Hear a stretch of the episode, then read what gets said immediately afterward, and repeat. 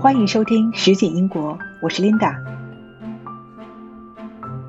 实景英国，让我们在伦敦和你一起茶余饭后闲话英国。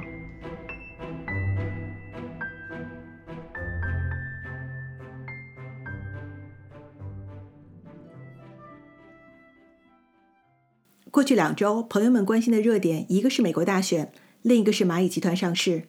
蚂蚁集团 IPO 本来会是历史上最大的 IPO，但由于金融科技监管形势发生变化而被叫停。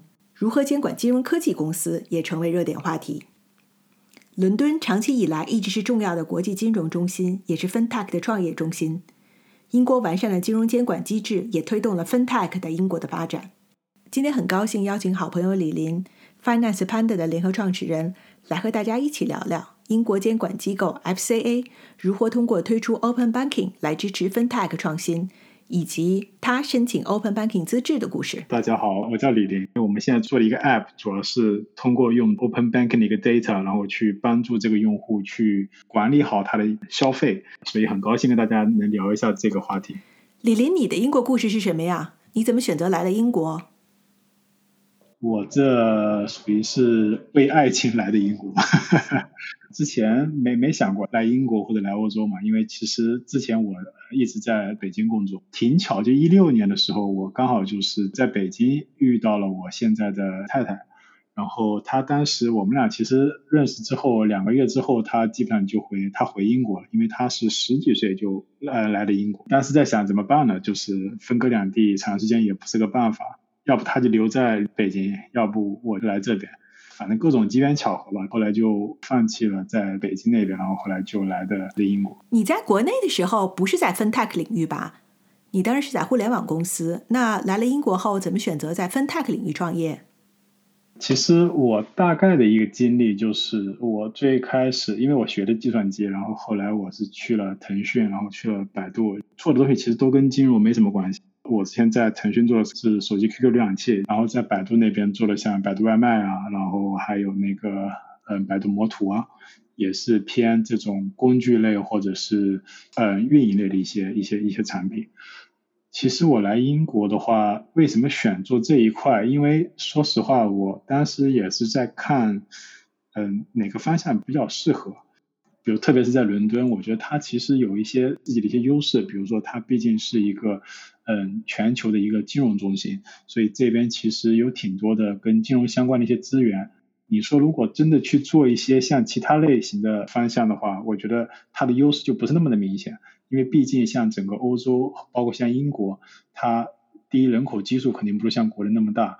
另外的话，比如像欧洲，毕竟就总体它作为一个大市场的话，它肯定是，嗯，也是体量挺大的。但是像英国、法国、德国，然后西班牙、意大利，它其实每个国家语言什么的文化监管什么都都不一样，所以它其实很难像国内那样做成一个就是一个独立的一个语言文化什么都比较相通的这么一个独立市场。所以当时也是综合考虑一下之后吧，就选择了金融这个方向。我觉得这样可以比较能够利用地利的这么一个因素吧。对，在英国做 FinTech 绝对有地利的优势啊。从 VC 投资的角度，英国的金融科技创业公司在2019年一共融了490亿美元，是除美国外的第二大金融科技市场。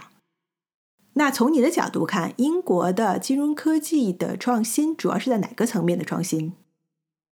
总体来说，我觉得其实它在整个上层的一个，就是包括从政府部门或者是这些监管部门，他们还是有一些远见的。就是像 Open Banking 这个东西，其实说实话还是走在挺前面的。他有这么一个想法跟魄力，能够愿意把这些银行，就是他的一些数据能够公开给第三方，特别是他愿意去公开给一些像这种创业公司，我觉得还是挺难得的。很多朋友可能还不太了解 Open Banking，你能详细的介绍一下？它其实主要是有两块，一个就是它的一个数据类的一个向第三方一个开放，还有一个就是它把这个 payment 就是这个付款这一块，其实也向第三方去做一些嗯开放。然后具体开放的内容是什么呢？比如说像数据这一块，就相当于是政府要求在欧盟境内的这些银行必须强制的，就是这是有法律依据的，你必须强制的把你这些我银行内部的这些用户的一个数据。包括他这个消费的一些记录，包括他的一些，比如说卡上的一些余额，包括像他这个嗯，这个账户，比如说他成立的一些时间啊，就这些信息，嗯，必须强制的，就是能够通过以 API 的一个嗯接口的形式向第三方去公开，等于是说这个数据不单单是你银行自己可以用，然后这个数据你也是第三方也是可以用。你说这种事情其实很难想象，比如说在中国，工商银行跟你说，哎，我把我的这个用户数据都分享给这些创业公司，我觉得这个是我觉得想法上或者是在政府的这个魄力上，还算是走在挺前面的吧。我觉得数据共享也是很创新的。你刚才也提到了，还有支付的共享。支付这一块的话，就是它也有一些这个功能，你可以去调用。比如说，你通过这个呃 Open Banking 这个 Payment 接口去做一些付款。像之前你在这边去付款，它走的一般就是要不是 Backs，还有要不你就是直接去做一些 Bank Transfer。它第一有手续费会比较贵，第二的话就是你有时候会这个付款会比较慢。如果它这个 Open Banking 这个 Payment 的话，你其实可以通过它这一条支付的一个路径跟流程去完成这么付款的一个操作。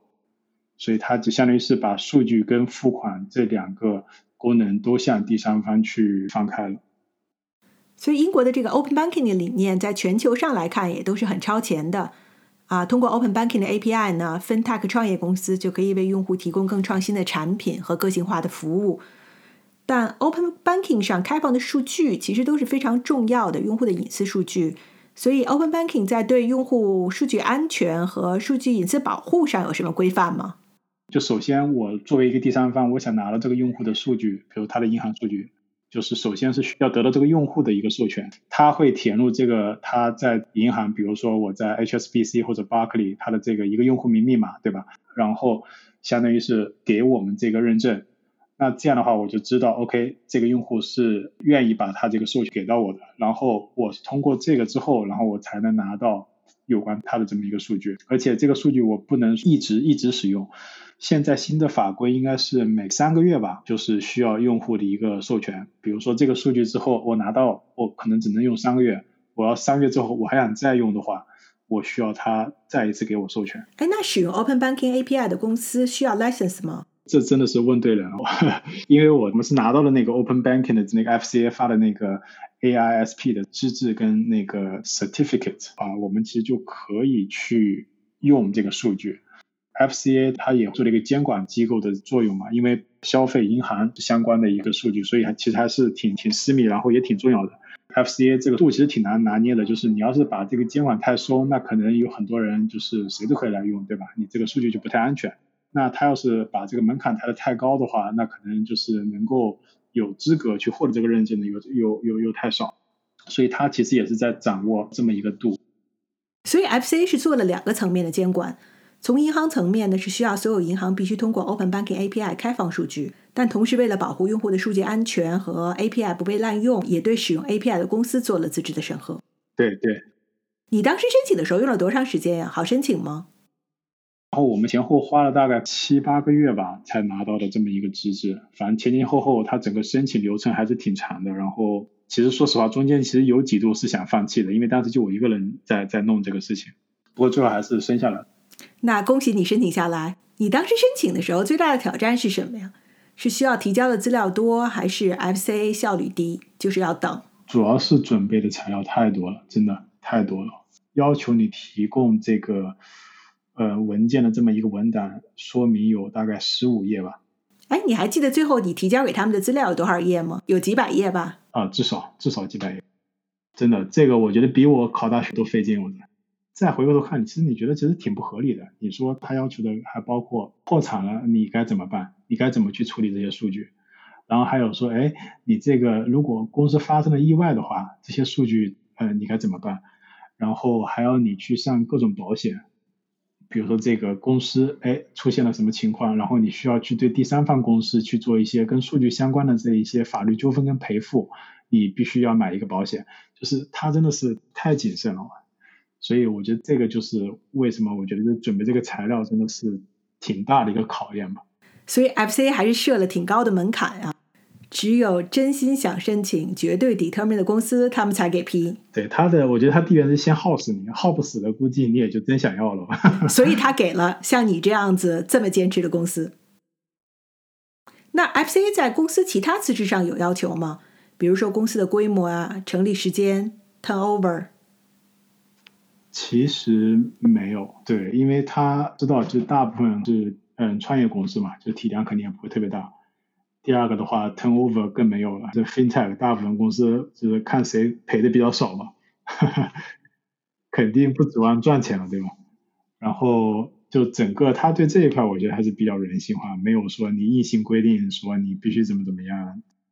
我记得当时刚拿到这个 license 的时候，真的是挺开心。我直接我记得我在客厅里面跑了三圈吧。国内像蚂蚁啊、腾讯啊，都有很多用户的金融数据，他们有的用户金融数据应该比国内银行还要多了。所以你觉得，如果在国内推出 open banking，对 fintech 行业有什么影响啊？我觉得这整个游戏规则应该就不一样。其实我之前一直会比较关注像国内的一些 P to P 这么一个领域，那很多像这种 P to P 的这些各种暴雷啊什么的，他其实很容易找到愿意借钱的人，但是他不知道这个人有没有一个足够的还款能力。那如果大数据能够足够支撑到我说，哎，我能够有一个比较清晰的一个画像，就说我能判断出这个人他是可以有偿还能力的，那我就愿意。以一个比较低的一个利息去借给他，那这样的话我也知道他也可以去偿还，那这样的话就是一个比较良性的一个循环嘛。但这一块的能力，我觉得除了像这种像蚂蚁金服啊，或者像像腾讯啊，就这种这么大一个体量的一个公司，它才能有这个数据。其他的这些小公司、第三方公司，它其实是没有这个能力的。但是如果像国内也有像 Open Banking 这一块，比如说像现在不是蚂蚁，它那个也现在也接那个中央的征信了嘛，对吧？但他接了那个征信之后，这个愿不愿意把这一部分东西再分享，我不知道。但是他如果能够，比如说把这一块的数据，哎，可以给到第三方，告诉大家说，哎，你这个时候有一个人来了，然后你通过我征信查一下他这个，嗯，大概这个人是一个信誉怎么样，他的偿还能力怎么样？我觉得其实是是能够对整个行业有挺大的一个帮助。对，肯定是所有人都不愿意公开数据，但如果国内的监管机构要求大家公开，就像 Open Banking 一样，等于是一个法规嘛。那所有的金融机构哪个必须要公开，那样呢，其实也就让所有公司在一个更公平、更开放的环境下竞争了。对，因为据我了解，就比如说像这边的银行，其实很多银行也是不愿意去公开这个数据的，因为对他来说就是有百害而无一利啊。就对银行来说，就是这些用户的这些信息也是他的一个核心资产，所以我觉得这个。当然这是一个博弈嘛，就是你银行跟监管，然后跟政府之间，你到底是怎么对抗，怎么去博弈？就是这肯定是还是挺大的一个博弈的一个过程，但必须要有这么一个决心跟魄力，你才能够去往好的方向去再做推进嘛。对，我觉得监管部门的一个很重要作用呢，其实就是要保障一个开放、透明还有公平的竞争环境，并且呢扶持创新。所以我觉得这个 Open Banking 的推出还是很打破银行的垄断的，促进了创新。谁的产品做得好，用户就选谁，没有绝对的垄断。没错，没错，我觉得这大方向绝对是对行业是有有帮助有利的。我了解的像他这些出发点，其实就是因为他们当时觉得这个银行太赚钱了，就是你其实也也没不用干什么，对吧？你赚钱太容易，所以他就是干脆他说行，那我就引入更多的这些竞争者来跟你竞争嘛，那你把你的数据开放出来吧。然后让更多人参与进来，然后让你让你挣钱没有那么容易，然后让你整个行业能够活力能够起来。所以你觉得和国内比，英国对金融科技公司的监管政策是会更扶持创业公司吗？比国内我觉得还是要做的要好的。你想有在国内，你要是做一些借贷也好，或者跟金融相关这些服务也好，你没有一个，比如说我我不知道国内申请一个牌照多少钱，反正第一首先申请这个牌照肯定特别特别难。第二的话，你肯定需要有各种，比如说你的注册资本是多少啊，然后你肯定应该是要非常大的一个体量，你才能够有可能能够拿到这个。所以我觉得，对一个中小小型的创业公司，我觉得在国内做，我估计应该是挺难挺难的。我至少我觉得应该肯定比在这边难。但在这边的话，就虽然比较磨人吧，我觉得，但是。如果你作作为一个小公司的话，你还是 OK 的，他也不会说，哎呀，你你体量小，我就不管你，或者是你就拿不到这个，这个都不存在，就他他是比较一视同仁的。所以包括像我这种，我其实都不是英国本地人，对吧？但人家还是觉得 OK，你想来申请，我你也是欢迎的，我也可以给你这么一个资质。所以我觉得这个还是挺好的。我当时其实挺大的一个一个疑虑就是，会不会因为我是中国人，他可能就不给我这个牌照了？然后哎，但没想到人家还是批下来了，而且真的还是整个流程虽然比较辛苦吧，但其实还是比较顺利的。他也没有说太刁难我，这个都都没有。所以我觉得这个大环境在这个金融互联网领域的话，我觉得还是挺好的，特别对这种中小企业来说。感谢大家收听我们今天的节目，感谢李林。